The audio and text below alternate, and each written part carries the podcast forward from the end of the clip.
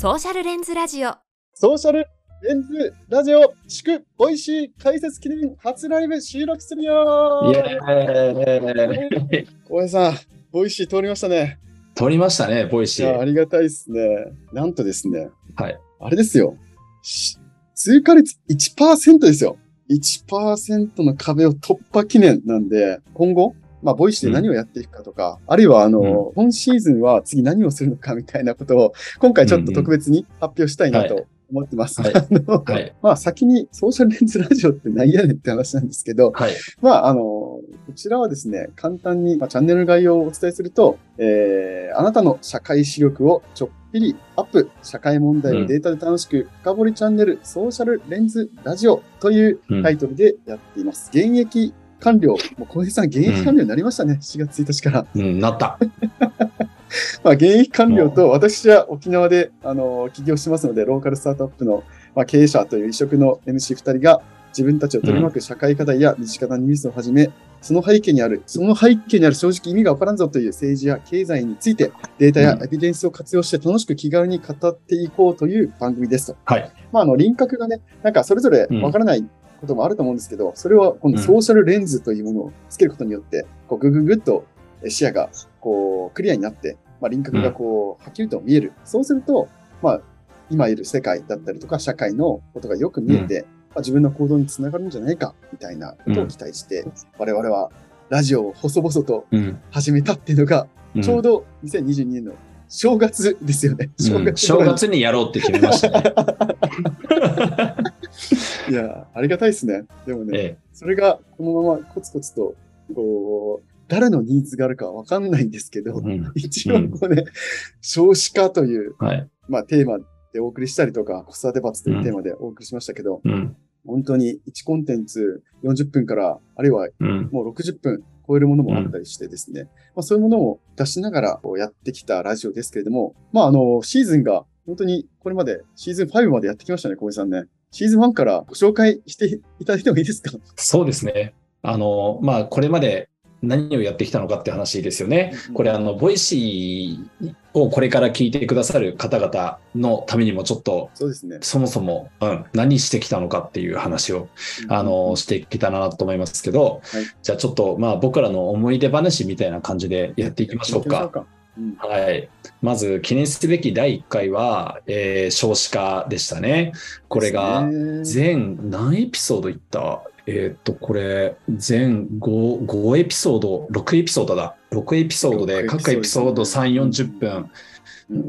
やってるから、本当結構なあれですけど、あの、少子化について、まあそもそもね、今も話題ですけど、少子化っていろんなところで。うん。だけど、少子化ってなんで少子化なの？みたいな、あの、その原因っていうのが、結構その世の中のいろんなニュースを見ていると、あの、言及されてなかったりとか、うん。あるいは、あの、全くお門違いの、あの、ことを少子化の原因と捉えていたりして、あの、そういうことだと、まあ、そもそも解決しないじゃないですかと話で、あの、そこを掘り下げていった回でしたね。で、お次が、あの、子育て罰ですね、シーズン2が。子育て罰ですね。はい。これ我々二人とも子育てしている現役パパなので、その子育て罰というのはもう身に覚えがありまくりなんですけどね。これは結局その子育て罰というふうに形容されるみたいな、あのシーズン1の少子化の話とすごいつながってるんですけど、その、じゃあ何故少子化なのかっていう話はまあぜひ本編を聞いていただければと思うんですが、まあなんか一つが子育て罰と形容されるような、あの子育てって本来とっても幸せな営みなはずなのに、ねなぜかそれをやると罰ゲームみたいな目に遭っちゃっているのではないかと。うんこれはマジで言い得てみようというか、子育てすれば幸せでしょ、楽しいでしょとか思ってるんですけど、うん。実はやればやるほど辛いみたいなね、うん。そういうことで、そまあもちろんその社会で育てるっていう認識がなかなかね、ない、うんまあ、自己責任論をぶっ潰せっていうタイトルにもしてますけど、なぜ辛いのか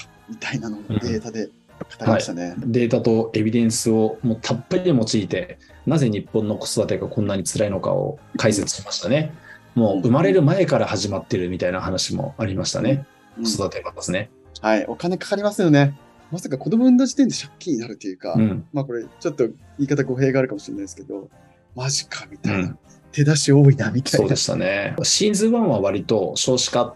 なんで、あのー、なんていうのかな、本当データとエビデンスと、なんかこの鳥の目みたいなものでひたすらなんかもうゴリゴリやったのがシーズン1だったけど、このシーズン2は、そのデータとエビデンスはこれまで通りふんだんに用いながらも、なんか割と我々の個人的な、その子育て体験みたいなものも、あの結構ふんだんにやって、この鳥の目と虫の目みたいな、あの、そういう視点で子育て、この国の子育て、あるいは、あの、それと対比して世界の子育てがどうなっているのかとか、なんかそんなことを語ったのがシーズン2だったかなと思いますね。シーズン1、シーズン2で結構反響があってですね、女性の友達から連絡あって、旦那に送りつけたよとかっていうレッセが、めちゃめちゃあって、ね、やっぱなんかあのどちらかというとこう、男性が子育てを語るっていうことがなか少なかったって言われたんですよね。うんうん、だから、なんか、はいはい、パートナーが言われても、まあ、お前が言ってるからだろうとか、なんか、うん、なんか納得しなかったみたいなところが、まあ、男性二人が喋ってる、うん、まあ、真剣に、もうやばいぞみたいな、うん、とにかく我々のしかも結論が、とにかく早く家に帰って皿を洗えっていう結論だったので、うん、そう。ね、それはね、すごい痛快だったっていう感想をね、いただきましたね。ここは本当いろいろ反響が第2回にして割と来たかなっていうところで、第3回何するのかなっていうふうにいろんな お問い合わせをいただいてたんですけど、第3回で民主主義っていうテーマになっちゃいましたね。僕たち始める前にあの原稿を書いてるんですけど、え A4 の原稿に文字びっしり埋めて50枚ぐらいいきましたかね。いや、50枚超えちゃったんだ、これ。ましたよね。こういうその思いが、はい。溢れまくってる回でしたね、これね。溢れすぎて、そもそも民主主義とは何かみたいなところから、まあ、その歴史的変遷であったりとか、あの、実は結構民主主義って、その国によって、時代によって捉え方違うようだったりとか、で、だけどその民主主義っていう割には日本って女性がいない民主主義になってるよねとか、で、まあ、そういう民主主義の概念的なところだけじゃなくて、あの選挙制度ですよね。もう具体的な選挙制度として、あの、どういう時代の変遷があってこういう形になってるかとか、で、ただなんかそういうのを知るだけじゃなくて、具体的に選挙制度をハックして、あの、選挙結果変えて、あの、俺たちの世の中変えていこうぜみたいな話もしたり、そうやってこれまでの民主主義を、の形とか、どうやってハックするかとかっていうことだけじゃなくて、じゃあ未来の民主主義の形ってどういうものがあり得るんだろうなっていうところで、子供投票制っていうものについて、あの、いわゆるドメイン投票制って言われるやつですね、について話をしてみたりだとか、あるいは何も選挙に行くことだけが民主主義じゃないよねということで、政策企業という、あの、技を紹介してみたりだとか、で、そうやって民主主義について話してたら、これもまた結構いろんなコアな反響いただきましたけど、シーズン1で少子化やって、シーズン2で子育て罰やって、シーズン3で民主主義やって、で、ここがなんか我々の一つ次ターニングポイントになったなっていう気がしてますけど、そうですね。じゃあシーズン4で何やんのってなった時に、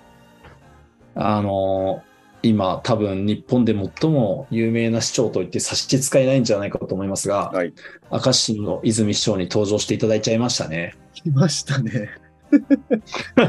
これ皆さん最初にちょっとあの、うん、反響というかあの数字だけお伝えすると Spotify と Apple Podcast とそして、えーと、YouTube と,えーと放送してるんですけど、まあ、いずれも大体まあ100人ぐらいでフォロワーぐらいがね、まあ、それで100人ぐらいついてくれてたんですよ。うん、で、うん、そんな時に明石市長がゲストで出てまず言われたのが、なぜこのラジオに日本一有名な市長が出てるのっていうのをいっぱい DM 来ました、僕。なぜやるかと。で、その数字として現れたのが、ね、びっくりしたのが、やっぱ、まあ、あの、YouTube の一つのこの、うん、えー、再生回数が2000超えかな、1個、2000超えがあったりとかしてです。ね、うん、2000再生。当時、明石市長の一つのツイートのおかげで、明石市泉法が炸裂してですね、うん、まあ、2000ぐらい再生して、そこからちょっとガーッと YouTube のアルゴリズムに乗って、それで他の各エピソードがどんどんどんどん再生されるようになって、で、本当に結構一番この、まあ、ターニングポイントだったなっていう、まあ、のシーズンでしたね、うん、シーズン4は。で、これで明石市で、まあ、その、人口が増えて、あの子供をど真ん中に置いたその姿勢というものを泉市長が実践することによって、その人口が増え、で、人口が増えるから、えー税収が増えうん、で、その増えた税収をまちづくり、またさらなる子育て施策に投資し、で、そうすると人が増えるから当然経済が活性化し、経済が活性化するからまた税収が増え、みたいな、うん。あのことが起こってる。っていうのは、なぜですかっていうのをひたすら2時間たっぷり聞いていった回でしたね。はい、ありましたね。初のゲスト会だったのかな？そうねいう意味でも新しいですよね。うんうんうんで、そんなこんなしてるうちに、これ確かシーズン3終わった後だったと思うんですけど、うん明石泉市長に来ていただく前に、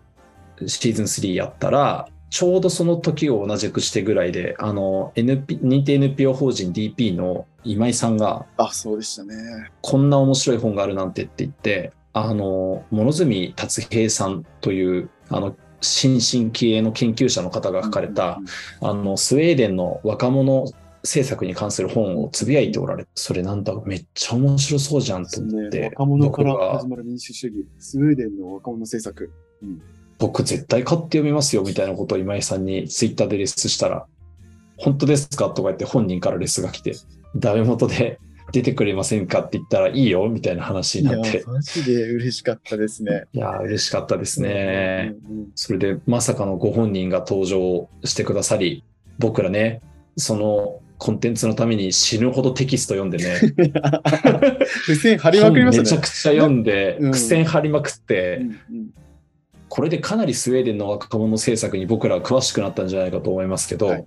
そのめちゃくちゃ予習して、その諸角達平さんをお迎えし、シーズン5は、これ今もやってますね、シーズン5。これはね、うんぜひ聞いてほしいですね。なぜなら、うんテーマが余暇ですよ、余暇。レジャーね。レジャー、レジャー。そう、余暇支援を国が公的に支援しているっていうのが、スウェーデンの特徴だっていうのが分かってきて、うんしかも、我々の日本人からするとレジャーって、もう勝手にやれよじゃないですか。うんむしろ、その余暇をする時間があれば、なんか勉強しなさいとか、あれやこれやしなさいって言われる日本の中、うんスウェーデンは余暇支援に対して、ものすごくこうリソースをかけてると。で、なんか象徴的なのが、やっぱりあれでしたよね。大学入学の平均年齢が確か26歳でしたっけ？うん、26歳ぐらいでしたね。日本人うん。はほぼ、まあ大学進学する人はほぼ現役でね、あの基本的に行くと思いますけど、なんと26歳だから6年ぐらい、あ、8年ぐらい、あの、余暇の時間があって、で、何してんのって言ったら、いや、好きなことしてますよ。自由にやってますよ、とかって言って。でね、そこからうん。社会参画につながるわけですけど、そのなんかまあ、エッセンスはぜひ放送を聞いてほしいんですけど、うん。ああ、なるほどね、それでつながんだ、みたいな。僕はめマジで目から鱗だったんですよね。民主主義のエッセンスが余暇っていうのは、そそのそこがピンってつながる人、そういないんじゃないかなと思いますよね。うん。シーズン3でね、民主主義をハックせよっていうことで、我々もこう民主主義とはイコールも選挙か、選挙、いや投票行くことが一つ大きなことだって言ってましたけど、スウェーデンは投票に行くことがうん。レベルの低い社会参画行動だって言ってて、うわーなんか全然世界違うなーって思ったっていうのがマジで感想ですね。なんかね、政治とか社会を変えるっていうと、うん。じゃあ選挙に行ってどこどこ党に投票するみたいなノリで考えられがちだけど、うんそんなものは社会を変える手段の一つに過ぎなくて、ね。普段何してますかっていう話って、そういう主体的な、あの、市民の一人一人の民主的な行動が凄まじいわけだけど、うんじゃあ何がそれを生み出してるのかっていうと、余暇ですみたいな。え えーみたいなね。まさかの。余暇なの？みたいなね。許可なんだ。っていう回でしたね。ね回でしたね。まあこういうのを過去シーズンやってきましたね。やってきました。結局さ、もう8ヶ月ぐらいコツコツと地道にやってきたおかげで、8ヶ月か。ボイシーもうん。通過するという嬉しいことが起きたりとか、あるいはなんかいろんな方から反響をもらったりとか、はい、したんですけど、あ、レンさん多分、ボイシーがどれぐらい通るの難しいか知らないですよ。そうですね。ええちょっとそれをまず説明して差し上げた方がいいんじゃないかと。そうですね。うん Spotify とかだったらね、誰でも今すぐうん配。信できるんですけど、ボイシーは審査制になっていて、その審査の壁がめちゃくちゃ高くて、で、そのうん。パーセンテージがなんと1%っていうところなので、要は100人出したら1人しか通らないっていう、結構狭き門なんですよね。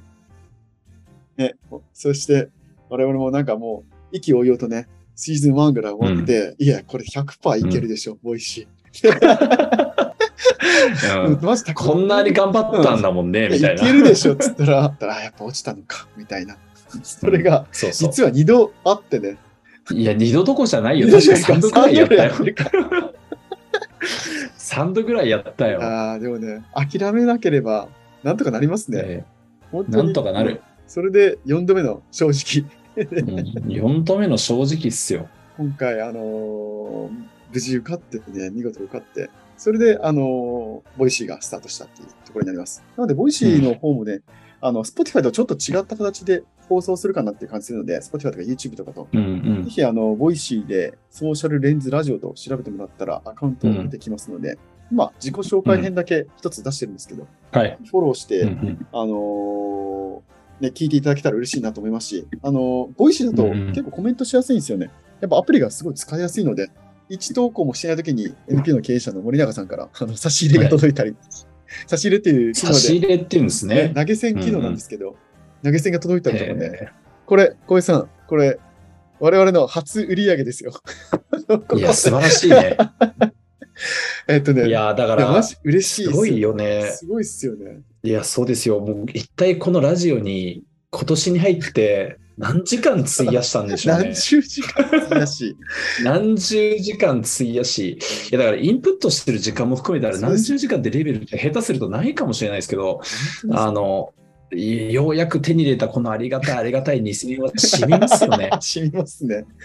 寄付という形でいただけるのがめちゃめちゃ嬉しいし、嬉しいですなんかね。額じゃないなっていうのが、なんかありがたい、お金という形の、なんですか、応援というかう、ん支援というか、まあそういう気持ちを受け取った、ね、ことがすごい嬉しくて、はい。より一層いいコンテンツを出していこうっていう気持ちにさせられると同時にそう、ですね。背筋が伸びる思いでもあったんですけど、ちょっと簡単な自己紹介だけちょっとしまさはい本当に簡単に。じゃあ、レンさんからぜひ。皆さん、はじめまして。えっ、と、私、石川蓮と申します。沖縄に住んでて、広報をメインにやってたりするので、うるま市ってところに住んでるんですけど、そこには離島があって、うん沖縄のうるま市に N 校っていうところがあるので、N 校のこの ICT を作って、まあ、その当初地域の子どもたちに向けて、まあ、最先端な教育を行うみたいなプロジェクトに入っていて、その広報をしたりとか、まあ、あるいはあの自分でこの音声コンテンツを作って、あのこの教育だったりとか子育てとか、まあ、そういうところをあの発信する仕事を今はしています。ですね。で、あの、プライベートの部分でいくと、3人、実は子供がいてですね、あの、もう、あ、3歳、1歳、0歳かな。の3人の子供がいて、もう、ま、子育て真っ只中の3児 ,3 児のパパです。で、えっ、と、まあ、NPO の業界にずっといて、まあ、10年ぐらい東京で NPO で働いていて、で、コロナを機に、あ、やっぱ地方いいな、地方で子育てしたいなとか、地方にやっぱり魅力があるなと思って、えー帰って、で、ローカル企業を創業して、今に至るみたいな形ですね。小江さんとは前職で NPO 法人フローレンスでそうですねはい、同僚で、えっ、と、働いていたっていうところになります。うんうんはい。うんなんか、そんな感じでいいのかな？で、小江さんどうぞ。うん、いつもなんか自己紹介編にしても何にしても軽くいきますかとか言ったら30分になるっていうのが このラジオの特徴だから スパッといかないとね。はい私はですね、今は、えー内閣官房子ども家庭庁設立準備室というところで働いてますね。いわゆる官僚につい最近になりましたね。あのこれは4月1日に子ども家庭庁になる組織ですが、あの今は内閣官房っていうところに所属をしてやっていると。うんうん。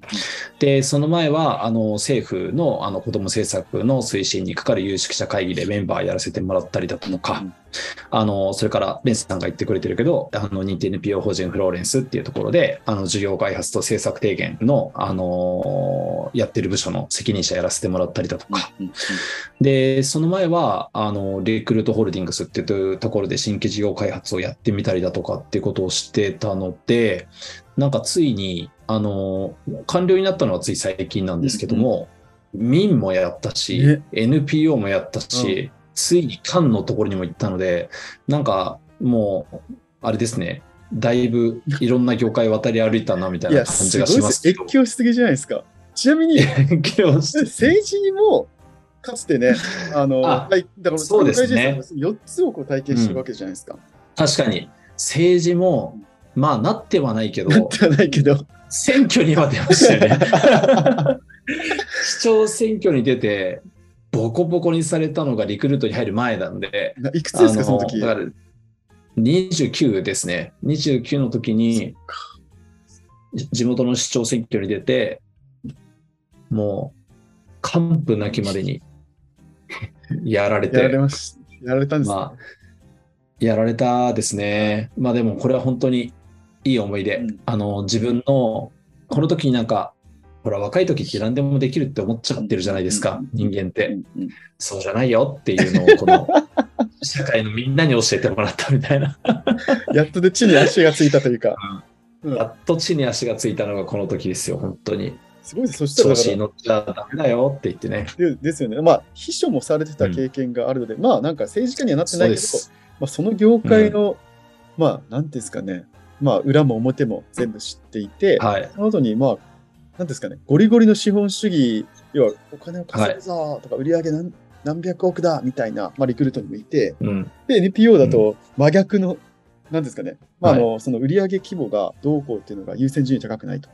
で、さらに官僚だと、法整備というか、なんか法案を考えないといけない、政策を考えないといけないっていう、うん、なんか全然軸違いますよね。なんか頭の切り替え大丈夫でした？いや、頭の切り替えね、それはなんかあの、次の何でしたっけ、あの、本編の番外編とかで、あの、がっつり話を、はいはい。うん、がっつり話しますけど、うん、まあ、頭の切り替えはやっぱ半端じゃなかったけど、うん、まあ、でもなんて言うんですかね、あの、もう、5に選ば5に従いってことで、もう、あれですよ。まあでも、あれかな、なんかその、いろいろやってきたことは、いろんな分野で越境してやってるけど、うん、ただまあ、その世の中を良くしたいなっていうふうに思ってずっとやってきたので、うん、まあそういう意味では、一貫して、ね、まあ一貫して同じことを考えてるかなっていう感じはしますけどね。ちなみになんかちょっとだけ教えてほしいんですけど、あの、小林さん、7月1日、要はだから今1ヶ月半ぐらいですよね、完了になって。1ヶ月半ぐらい。なんか1個だけ、これやばいなって思ったなんすか、完了になって何が一番やばいって、ずっと制作のこと考えてたら いいから、なんかね、いいのこれ。割合が全然違うんだ、じゃあ。あのもう全然違う。だって、そっかそっか制作考えるのが仕事みたいなことになってるから、え？みたいな。なんか、こんなに制作のことだけ考えてていいんですかみたいな。なんか そういう、そういう驚きがすごい。そういう感覚ってないかもしれないですね。そうないですよ。いいんですかって感じですよ。いや、あのね、もちろん大変なことはたくさんあるんですよ。いろんなタイプの方がおられるので一概には言えないですけども、少なくとも僕が今いるその内閣官房、それからこれから子ども家庭庁と呼ばれる組織では、あの今はひたすら政策のことを考えてていいタイムだから、なんかそこで言うと本当に使う脳みそも違うし、なんかそわそわしちゃう、最初。いいのかなみたいな。この、この論文読んでていいのかなみたいな感じで。なんか、なんか、昔だったら。そうだよね。なんかもう、そうだよね、そうだよね。確かに。持ち帰って、夜な夜なこう論文読んでたみたいな感じなのに、日中に堂々とその論文を読んでるみたいな、いいのかなみたいなことはあったり。まあ、ぶっちゃけお金、給与どうなんですか？とか、そういうのちょっと聞きたいので、それはじゃあちょっと番外編の,、あの本編に取っておくとして。本編で取っておきましょう。ちょっとカロリー高いのは、Spotify とか YouTube に取っておきましょう。はい、そうしよう。そうしたらちょっとそういう脳みその使い分けを頑張ります。はい、これからもぜひ応援していただけたら、泣いて喜ぶので、我々、はい、はい、ぜひ頑張っていきたいなと思います。はい、皆さんいかがでしたでしょうか？次回はですね、番外編シャープ2ということで浩平さんの転職について官僚今現役官僚なんですけど転職についてお伺いしたいなと思ってます題して転生したら官僚だった件についてということで、あの、根掘り葉掘りいろいろ聞きたいなと思ってます。本当にですね、転職した理由と経緯だったりとか、意外と人権が制限されてるらしいんですよ、官僚って。とかね、本当にあの、内閣改造が最近ありましたね。やばすぎる件についてとか。で、最後はお給料をぶっちゃけると、みたいな話まで、えー、突っ込んで伺いたいなと思っております。はい。こちらもぜひ楽しみにしていただけたらなと思います。はい。それでは、あの、ソーシャルレンズラジオ、いつでもコメントお待ちしております。ハッシュタグ、え、ソーシャルレンズラジオ、カタカナで書いて、ツイッターに投稿していただけると私たちみんな見てますので、2人見てますので、コメントをいただけたら嬉しいなと思います。それではまた来週お会いしましょうさよならソーシャルレンズラジオ次回に続く